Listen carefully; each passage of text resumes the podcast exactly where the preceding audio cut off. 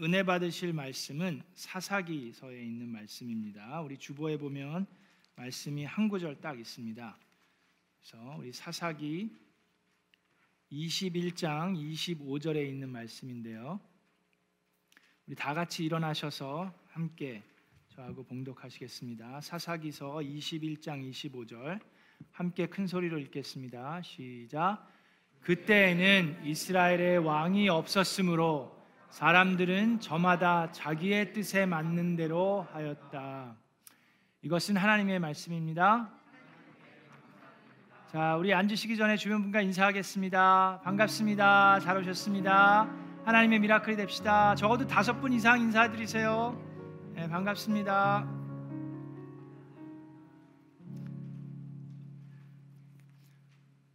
자, 여러분 어, 어저께 우리 한글 학교에서 작은 운동회가 있었습니다. 그래서 우리 선생님들과 우리 어린 아이들이 나와서 함께 재밌는 시간 보냈는데 이를 위해서 수고해 주신 분들이 참 많이 계십니다. 이렇게 일찍 나오셔서 텐트도 지난 지난 주에도 치셔야 됐고 이번 주에도 치셔야 됐고 그걸 또 다 이렇게 정리하시고 그러시나 수고 많으셨는데 수고해 주신 분들 감사드리고 또 우리 한글 학교 선생님들 또 우리 학부형님들 나와 주셔서 함께 참여해 주시고 또 섬겨 주셔서 너무나도 감사드립니다. 자, 여러분 우리는 이스라엘의 역사를 통해서 하나님께서 오늘 우리에게 주시고자 하는 메시지를 그 말씀을 계속해서 듣고 있습니다. 우리가 지난주 창립 50주년이어서 희년에 대해서 배우면서 이스라엘 백성이 땅을 분배받았는데 그 땅을 어떻게 사용해야 되는지를 배웠죠. 그리고 그 전주는 부활주일이었고 그 전에 우리가 여호수아와 함께 요단강을 건넜고 자 이스라엘을 점령하기 시작했습니다. 그죠? 그래서 제일 여리 제일 먼저 여리고성을 점령했고 그 다음에 아이성도 점령을 하는 걸 보았습니다. 자 오늘은 사사기서를 나눌 건데 이 사사기서는 여호수아가 죽은 뒤에부터 시작해서 그게 여호수아 1장 1절이에요. 여호수아가 죽은 뒤에 그 다음에 그 마지막에 보면 이제 왕을 세우게 되는데 나중에 그 왕을 세우기 전까지 이스라엘의 제일 첫 번째 왕이 누구죠? 사울 왕이죠.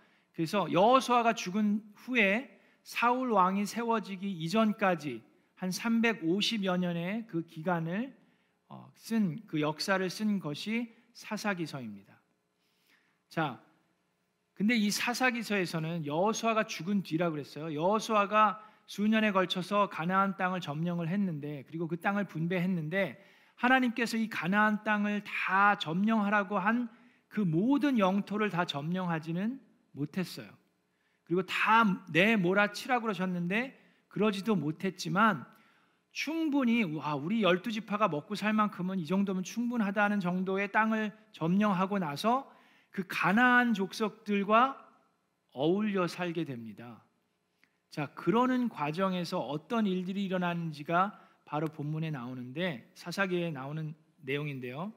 1장 21절에 보면 보면 베냐민 자손이 예루살렘에 사는 여부스 사람을 쫓아내지 못하였으므로 여부스 사람이 오늘날까지 예루살렘에서 베냐민 자손과 함께 살고 있다라고 얘기합니다. 이렇게 각 지파들이 분배받은 땅에 이제 전쟁을 치르면서 쫓아내야 되는데 다 쫓아내지를 못했어요. 1장 28절에도 보면 이스라엘 백성은 강성해진 다음에도 가나안 사람을 모조리 몰아내지 않고 그들을 부역군으로 삼았다라고 얘기합니다. 자, 아까 읽은 그 1장 21절 베냐민 자손과 이 여부스 사람 아주 중요합니다. 좀 이따 말씀 다시 나눌 때 아주 중요해요. 그래서 가나안 땅에서 이스라엘 백성들이 이 가나안 민족들과 살면서 어떻게 됩니까? 그들의 영향을 받을 수밖에 없죠. 그러면서 그들이 섬겼던 우상을 섬기기 시작합니다. 근데 이 가나안 땅에 어, 있었던 우상들 중에 두 가지의 우상이 아주 유명했는데 첫 번째는 바알 신입니다. 이 바알 신은 비를 내리는 이 폭풍의 신이에요. 그래서 이 공작물들, 이 작물들 그때는 다 농업이었잖아요. 그래서 농작물들을 잘 케어하는 게 필요했는데 이 농작물들을 잘 키워주는 신으로 믿고 있었습니다. 그래서 그들에게는 자기네들을 먹고 살리는 신이에요. 근데 이 바알 신의 예식 중에 아주 악한 것 중에 하나가 뭐냐면 이 자녀들을 제물로 바치는 거예요. 인신 제사입니다. 사람들을 바치는 거. 그래서 아주 악한 그 우상이었고 또 다른 우상은 아스타롯이었습니다. 근데 이 아스타롯은 여신이에요. 여신인데 그 fertility 그 아이를 출생시키고 어, 수정하는 그런 이제 여신인데 바로 이 바알 신의 어머니이자 바알 신의 첩입니다. 그러니까 어머니인데 첩이에요. 그러니까 얼마나 어, 문란한지 우리가 알 수 있습니다. 그리고 이 여신의 그 의식 중에 하나가 바로 문란한 성관계를 하는 거예요. 그래서 그 안에는 동성애도 있고 그 안에는 여러 사람들이 하는 것도 있고 아주 문란한 그런 어, 여신이었습니다. 그렇기 때문에 하나님께서 하나님이 택하신 이 선민이 이스라엘 백성이 이런 우상을 섬기고 이런 일들을 하는 것을 얼마나 속상해 하셨겠어요. 자, 그런 일들이 일어나는 겁니다. 그래서 우리가 알아야 하는 것은 세상과의 타협은 하나님과의 절교를 이야기합니다. 이스라엘 백성은 지금 가나안 땅과 타협했어요. 하나님께서는 분명히 다 내쫓으라고 다 몰아치라고 하셨는데 그들은 여러분 지금도 전쟁을 치르는 게 힘들잖아요. 지금 같은 그런 무기를 가지고도 전쟁을 치르면서 많은 사상자들이 나오고 많은 피해가 있는데 그 당시에 전쟁을 치르는 게 얼마나 힘들었겠습니까? 다 칼로 창으로 그렇게 싸워야 했는데 얼마나 피해가 심하고 얼마나 힘들었겠어요. 그렇기 때문에 그들을 다 내쫓는 것보다는 어느 정도 내쫓을 만큼 내쫓고 없앨 만큼 없앤 다음에 그들을 저쪽에서 아니면 우리의 부역군으로 삼아서 사는 것이 훨씬 더 편리하고 또 그들에게도 맥센스가 됐습니다. 근데 그렇게 살다 보니까 그들의 우상을 숨기게 됐고 그러면서 죄를 범하기 시작해요. 그렇기 때문에 세상과의 타협은 하나님과의 절교입니다. 근데 많은 사람들이 지금도 세상과 타협하면서 하나님과도 타협할 수 있다라고 생각합니다. 그래서 우리는 살아가면서 세상과 타협하면서 하나님과도 타협하려고 그래요.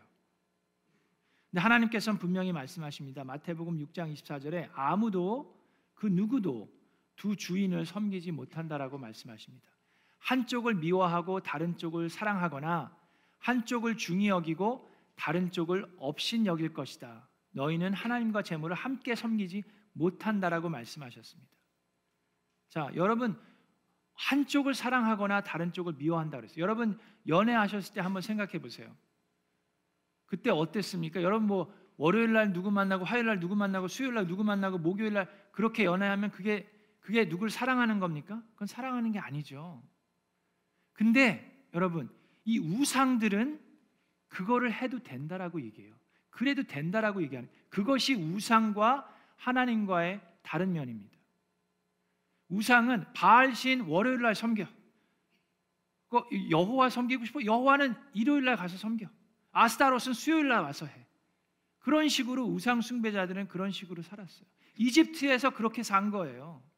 근데 오늘날 우리의 삶 가운데도 그런 식으로 살아가려고 하는 사람들이 많습니다. 지금 철학도 마찬가지. 세상 철학에서 뭐라고 얘기합니까? 뭐 포스트 마더니즘이나 렐러티비즘에서 얘기하는 게 뭐예요? 다 자, 이 종교라는 것은 문화와 시대에 따라서 변할 수 있고 다를 수 있습니다. 그리고 그게 괜찮습니다. 그렇기 때문에 여러분, 여러분은 뭐 불교를 믿으시든 회교를 믿으시든 머슬람이 되시든 괜찮습니다. 그걸 믿으셔도 되고 이걸 믿어도 되고 이것도 괜찮고 저것도 괜찮아요. 그런데 하나님은 뭐라고 얘기하십니까? 하나님은 절대 그럴 수 없다라고 얘기하십니다. 하나님은 진리는 하나라고 얘기하십니다. 그래서 여호수아가 죽기 전에 한 게 뭡니까? 여호와 하나님을 선택하든지 우상을 선택하든지 둘 중에 하나를 하라고 얘기합니다. 둘 다 할 수 없다라고 얘기합니다. 그것이 하나님과 우상들의 차이예요. 자, 그러는 가운데 우리는 이 이스라엘 백성을 조심스럽게 잘 봅니다. 그래서 우리가 먼저 알아야 하는 것은 세상과의 타협은 하나님과의 절교예요. 하나님과도 타협할 수 없습니다. 자, 이 사사기를 보면 계속해서 이 사이클이 계속해서 갑니다. 이들이 우상을 숭배하고 죄를 범함으로 인해서 하나님께서 그들을 discipline 시키십니다. 훈육하시죠. 매를 내십니다. 그래서 다른 사람 다른 민족으로부터 그들을 침범하게 하시고 그들이 전쟁 가운데 패하게 하십니다. 그래서 그들이 울부짖으며 회개를 합니다. 하나님 저희가 잘못 살려주세요. 그랬을 때 하나님께서 사사를 택하셔서 그들을 구원해 주십니다. 사사는 어, 여기 사사기서에 있는 사사들은 대부분 전부 다는 아니지만 이 삼손처럼 이 전쟁에 능한 사람들이었어요. 기드온도 그랬고, 자 그런 사람들을 통해서 구원해 주면 평화가 찾아옵니다. 사사가 있는 동안 평화가 뭐 20년, 40년까지도 있습니다. 근데 사사가 죽으면 다시금 그들은 죄악을 범하고 우상과 타협하는데 그 전보다 더 악한 모습으로 돌아갑니다. 그러면 하나님께서 다시금 또 그들을 훈육하십니다. 이 사이클이 계속해서 돌아가는데 조금씩 나아지면 좋겠는데 그게 아니라 조금씩 더 악해지고 하나님과 더욱더 멀어지는 모습을 우리는 볼 수가 있습니다. 그리고 이 사사들도 보면은요. 하나님께서 하신 말씀대로만 행동하는 게 아니라 본인들이 판단해서 하는 행동들이 꽤 있었습니다. 여러분 잘 아시는 뭐 사사들을 다 한 명 한 명 볼 수는 없고 여러분들이 이름 많이 들어보신 기드원 기억나시죠? 기드원이 300명의 용사를 가지고 13만 5천 명의 이 미디안 사람들을 무찔렀습니다.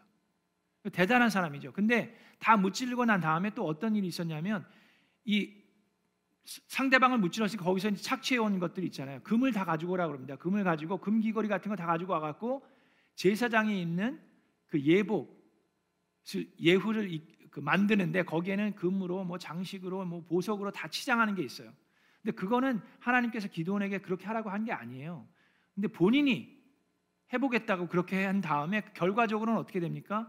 이스라엘 백성들이 그 옷을 우상처럼 경배하고 거기에 엎드려 절하면서 우상 숭배를 합니다. 기드온도 그런 일을 하게 돼요. 10장에 나오는 입다라는 사사가 있습니다. 그는 굉장한 용사였어요. 근데 그는 길르앗 사람인데 어, 기생의 아들입니다. 그래서 본처의 사람들에게서 쫓겨난 본처의 아들에게서 쫓겨나요.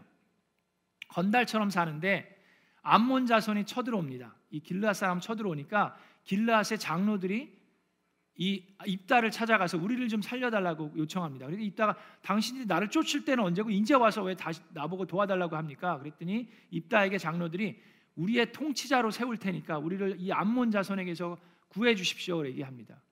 그래서 그들과 조약을 맺고 입다가 가서 이제 암몬 자손을 물리치는데 자 암몬 자손을 물리칠 때도 이 입다도 하나님이 말씀하시지 않은 것을 본인이 서약을 합니다. 선, 그 하나님께 서약을 하는데 자 하나님 저를 도우셔서 이 암몬 자손을 물리쳐 주시면 자 그러면 제가 승리를 하고 집으로 돌아왔을 때 집에서 나를 맨 처음으로 반기는 그 사람을 제가 하나님께 번제물로 드리겠습니다 라고 얘기를 해요.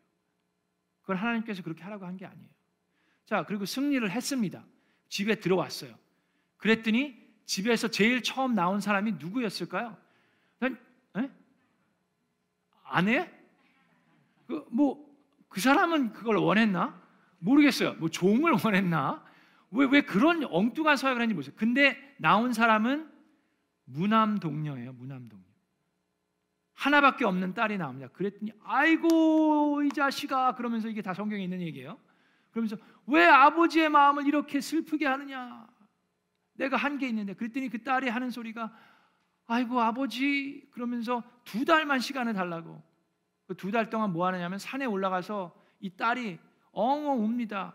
난 결혼도 한 번도 못 해보고 이제 죽게 되었으니 얼마나 슬프니까 두 달 동안을 울고 내려오는 오니까 입다가 그 딸을 번제물로 드려요.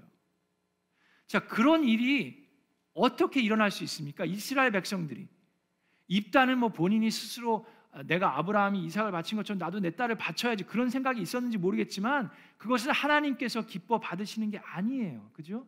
그런 걸 어디서 배운 겁니까? 바로 우상들에게 배운 거예요. 우상 숭배하는 자들이 하는 것들을 배운 거예요. 이스라엘 백성들이 그 뭐 하는 겁니까 지금? 우상 숭배의 모습을 가지고 하나님의 성품을 전혀 모르는 그 이스라엘 백성들이 그 땅에서 살고 있는 거예요.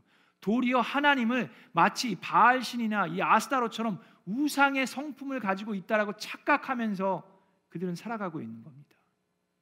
그런 안타까운 모습이 이스라엘 백성에게 있는 거예요. 자, 그 모습은 근데 더욱더 심해지고 악해집니다. 차마 입에 담기조차 어려운 일들이 험한 일들이 이 사사기 시대에 일어납니다. 19장부터 21장을 보면 소돔과 고모라에서 일어났던 일보다 더 심한 일들이 일어나요.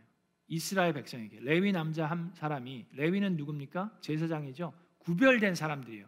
이스라엘 백성들 열두 지파 중에 구별된 사람들인데 레위 지파 중에 한 남자가 첩을 데리러 베들레헴에 가서 첩을 데리고 첩을 데리러 오는 것부터가 잘못된 거죠. 하나님께서 승인한 게 아니에요. 근데 그 첩과 부부 싸움을 했는지 왜 그랬는지 이 첩이 마음이 상했어요. 그래서 친정집으로 도망을 갑니다. 네 달 동안 친정집에 있으니까 이, 이 아저씨가 레위 남자 제사장이 친정집에 이제 장인어른한테 가서 달래 가지고 데리고 오려고 갑니다. 장인어른이 어이구 왔어요 우리 사위 그러면서 3일 동안 먹고 마시게 합니다. 잘 먹여요. 사흘째 돼서 이제 데리고 가려고 그랬더니 아 그래도 먼 길을 가야 되는데 아침 식사라도 하고 가십시오. 그래서 아침 식사를 하는데 또 먹으면서 마시면서 하니까는 반나절이 그냥 지나갔어요. 그러니까 아유 지금 가면 너무 먼데 그냥 하룻밤 더 자고 가지. 그래서 하룻밤을 더 잡니다. 이제 계속해서 그러다 다섯째 날까지 와요. 다섯째 날도 아침 식사를 하고 아 이거 하룻밤 자고 가라니까 안 되겠다고. 아 이거 가야 되겠다고. 그래서 늦게 출발을 합니다. 늦게 출발하니까 어떻게 돼요? 해가 지게 되죠. 어두워지는 거예요. 그래서 집에까지 도착을 못 하고 이 예루살렘까지 도착을 하게 되는데 그 당시에 예루살렘이 여부스였어요. 아까 베냐민 지파가 어떻게 했다고요? 예루살렘에 사는 여부스 사람들을 다 내쫓아야 하는데 그러지 못했다고 그랬죠. 그래서 여부스 사람이 지금까지 예루살렘에서 같이 산다고 그랬죠. 베냐민 지파와 그 지파입니다. 자, 여부스까지 이르렀는데 이 레위 제사장이 종이 거기서 자자 그러니까 그게 아니 안 된다. 어떻게 이런 가나안 족속들과 이 사는데 있을 수 있느냐? 여부스는 안 되고 그 바로 옆에 있는 기부아에 가자. 거기는 베냐민 지파 사람들이 산다. 그래서 기부아에 갑니다. 바로 옆이니까 기부아에 가는데 거기 광장에 있는데 아무도 베냐민 사람들이 그들을 자기 집에 좀 묵게 해주는 사람이 없었어요. 기다리고 어떻게 해야 되나 그러고 있는데 노인 한 분이 와서 레위 사람 어, 우리 집으로 오라고. 그래서 초청을 해서 그 집에서 즐겁게 시간을 휴식을 하고 있는데 그 동네에 불량배들이 찾아옵니다. 소돔과 고모라에서 했던 일이 똑같이 일어나요. 그 손님으로 온 그 레위 제사장 우리에게 주시오. 우리가 관계를 맺어야겠어. 동성애에 대해서 얘기를 하고 집단 성폭행을 얘기하는 겁니다. 그랬을 때 그 노인은 어, 아, 니요 우리 손님은 안 되니까 내가 결혼하지 않은 딸이 있는데 그 딸을 내주시겠어, 내주겠어. 그런 얘기를 하고 있어요. 그때 그거는 불량배들이 거절을 하니까 이 레위 제사장이 자기의 첩 달래 가지고 데리고 온 그 첩을 그들에게 내줍니다. 그리고 그들은 밤새도록 못할 짓을 해요. 그리고 새벽녘에 돼서 그 첩은 그 문 앞에 쓰러져서 죽습니다. 제사장이 나가서 이건 진짜 어떻게 이런 일이 있을 수 있나? 그 모습을 보고 그, 그 제사장도 기가 차요. 그 첩의 시신을 열두 토막을 내서 열두 지파에 보냅니다. 이런 일이 어떻게 있을 수 있는지. 그래서 이스라엘 모든 지파들이 일어납니다. 그래서 베냐민 지파에게 그 불량배를 내놓으라고 했는데 베냐민 지파가 한다는 것이 그 불량배를 내놓는 것이 아니라 이스라엘과 맞서 전쟁을 치릅니다. 그래서 이스라엘 족속들이 그 베냐민을 완전히 다 초토화시켜 버려요. 자기 같은 이스라엘 백성들끼리 전쟁을 치르면서 완전 대량 학살을 해버립니다. 몇 명 남은 사람들을 보면서 이걸 어떻게 해야 되면 이스라엘 백성들이 통곡을 합니다. 어떻게 하나님의 백성, 선민들 가운데 이런 일이 우리 가운데 일어날 수 있냐 하고 울부짖는 모습이 사사기 마지막 장에 나오는 거예요. 그 복수의 혈전이. 그래서 여러분 사사기에 나와 있는 내용을 보면요. 처음에 어떻게 했다고요? 여호수아가 죽은 뒤에 그 다음에 마지막 절에 뭐라고 나옵니까? 그들은 자기의 뜻에 맞는 대로 살았다. 그 가운데 있는 내용들이 바로 그런 내용들이에요. 그 모습을 보면 결론이 나옵니다. 결론은 뭐예요?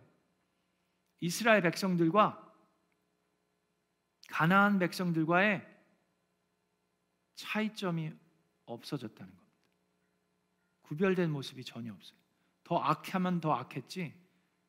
근데 이거는 너무나도 안타까운 사실입니다. 하나님 우리 여러분 우리는 1년 동안 하나님께서 어떻게 이 선민들을 택하셨는지 배웠어요.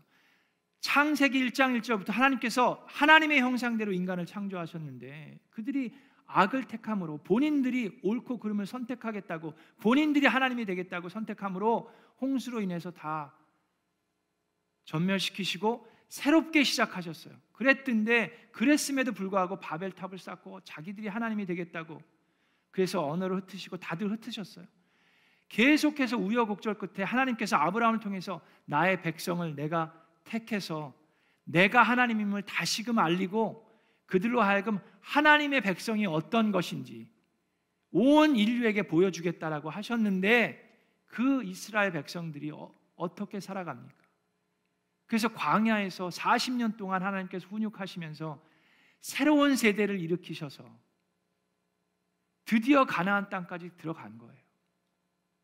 여호수아가 있는 동안에는 괜찮았는데 그가 죽은 뒤에는 그러면서 사사기에서 마지막으로 하는 얘기가 뭐예요?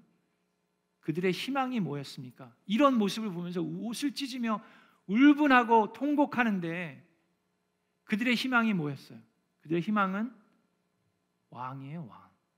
여기서 뭐라고 우리가 지금 읽은 본문 말씀이 뭡니까? 그때 이스라엘에 뭐예요? 왕이 없으므로 사람들은 자기 저마다 자기의 뜻에 맞는 대로 하였다. 이 사사기가 이렇게 끝나고 지금 이 구절 그때 이스라엘 왕이 없으므로는 마지막 사사기 부분에 가면서 네 번이나 반복해서 얘기합니다. 그왜 그렇게 얘기합니까? 사사기 이후에 시대가 뭐예요? 왕정 시대죠. 왜 이스라엘 백성에게 왕이 필요했는지를 이 사사기를 통해서 알려주고 있는 거예요. 그래서 이스라엘은 그토록 왕을 간절히 원했습니다. 그런데 그들이 뭐, 그들이 알아야 되는 게 뭐예요? 하나님이 왜 그거를 그렇게 싫어하셨습니까? 그들에게는 이미 왕이 있었어요. 하나님께서 신정적 왕으로 다스리셨는데 그들은 눈에 보이는 왕을 원했어요. 눈에 보이는 사사를 원했어요. 근데 눈에 보이는 그 사사는 언젠가는 죽습니다. 언젠가는 힘을 잃어요. 언젠가는 그도 타락합니다. 그러면 다시금 그들은 죄를 범하게 돼요. 이제 우리가 앞으로 사무엘상, 열왕기상 상하를 보면서 왕을 세워 나가는 모습을 볼 텐데 왕은 어떻습니까? 첫 번째 세운 왕, 사울 왕, 다윗 왕도 마찬가지예요. 다윗 왕도 죄를 범하죠. 솔로몬 때문에 나라가 갈리죠. 솔로몬 왕 때문에 마찬가지의 모습입니다. 그러면 사사기는 여기서 끝나요. 만약에 우리도 여기서 끝나면 우리는 소망이 없습니다. 그런데 우리에게 하나님께서 놀라운 왕을 주셨어요. 그게 우리가 부활절 때 배운 거 아닙니까? 그 왕이 누구예요? 다윗 왕입니까? 예수 그리스도가 바로 우리의 왕입니다. 근데 그 예수 그리스도는 변하지 않으십니다. 절대 타락하지 않습니다. 그 예수 그리스도는 그분의 죽으심으로 우리를 살리셨습니다. 여러분, 근데 오늘 살고 있는 우리도 바로 그 왕이 필요합니다. 이스라엘 백성에게만 필요한 게 아니라 우리 집에도 필요합니다. 여러분 가정에도 필요한 왕이 있습니다. 여러분 가정에 누가 왕입니까? 아버지가 왕입니까? 그러면은 힘들 수 있어요. 그래서 어머니가 왕입니까? 여왕? 좋을 때도 있어요. 그런데 어려울 때도 있어요. 그로 인해서 고난 가운데 있을 수도 있습니다. 우리 집안에 필요한 왕은 누구입니까? 영원토록 변하지 않는 예수 그리스도를 왕으로 모시시는 저와 여러분 되기를 저와 여러분의 가정이 되기를 주님의 이름으로 축원합니다. 교회도 마찬가지입니다. 교회 왕이 누굽니까? 교회 왕이 필요합니까? 필요 없습니까? 필요하죠. 교회 왕이 누굽니까? 담임 목사입니까? 백동진이에요? 그러면 큰일 나는 거지. 장로님들입니까? 안수 집사님들이에요? 교회의 왕은 누굽니까? 예수 그리스도 뿐인 줄로 믿습니다. 나라도 마찬가지예요. 나라의 왕이 예수 그리스도가 아니니까 지금 저런 일들이 곳곳에서 일어나는 겁니다. 여러분, 지난주에도 제가 교회에 대해서 얘기했죠. 마찬가지입니다. 자, 지금도 보면 이스라엘 백성은 이 사사기 시대의 이스라엘 백성의 모습을 보면 어떤 모습을 볼 수 있습니까? 하나님이 이스라엘의 왕국을 세워주길 나의 왕국을 세워주기를 원하는 모습입니다. 마치 예수님이 나의 교회를 세우기 원하는 교회 기억나세요? 그런 교회들의 모습이에요. 그런 사람들의 모습이고 사사들의 모습은 어떤 모습입니까? 내가 하나님의 왕국을 세우겠다. 마치 내가 예수 그리스도의 교회를 세우겠다라는 모습이 있는 거예요. 그들은 하나님께 쓰임을 받았어요. 그럼에도 불구하고 하나님이 하라 그런 게 아니라 내가 알아서 그 예복을 가진 보석으로 만든 그 예복을 만들어 왔어요. 근데 하나님을 위해서 만들었지만 그것을 통해 사람들이 우상 숭배합니다. 입다도 뭐예요? 왜 딸을 무남 동료인 딸을 갖다 바쳐요? 그 딸을 왜 죽입니까? 하나님을 위해서 한다고 했지만 그것은 하나님이 원하는 게 아니에요. 도리어 하나님을 욕보이는 겁니다. 그것을 우리는 오늘도 조심해야 합니다. 하나님이 나의 교회를 세우는 분이 아니에요. 내가 하나님의 교회를 세우는 것도 아닙니다. 그러다가 예수 그리스도의 이름을 욕보이게 할 수 있어요. 우리가 하는 것은 예수 그리스도께서 우리의 믿음 위에 예수 그리스도의 교회를 세워가는 것입니다. 예수 그리스도를 우리의 가정의 왕으로, 우리 교회의 왕으로, 우리의 나라의 왕으로 세울 때에 우리의 믿음 위에 예수 그리스도께서 하나님의 나라, 하나님의 왕국을 세워 주실 줄로 믿습니다. 그것을 기대하고 그것을 소망하며 살아가는 저와 여러분 되기를 주님의 이름으로 축원합니다.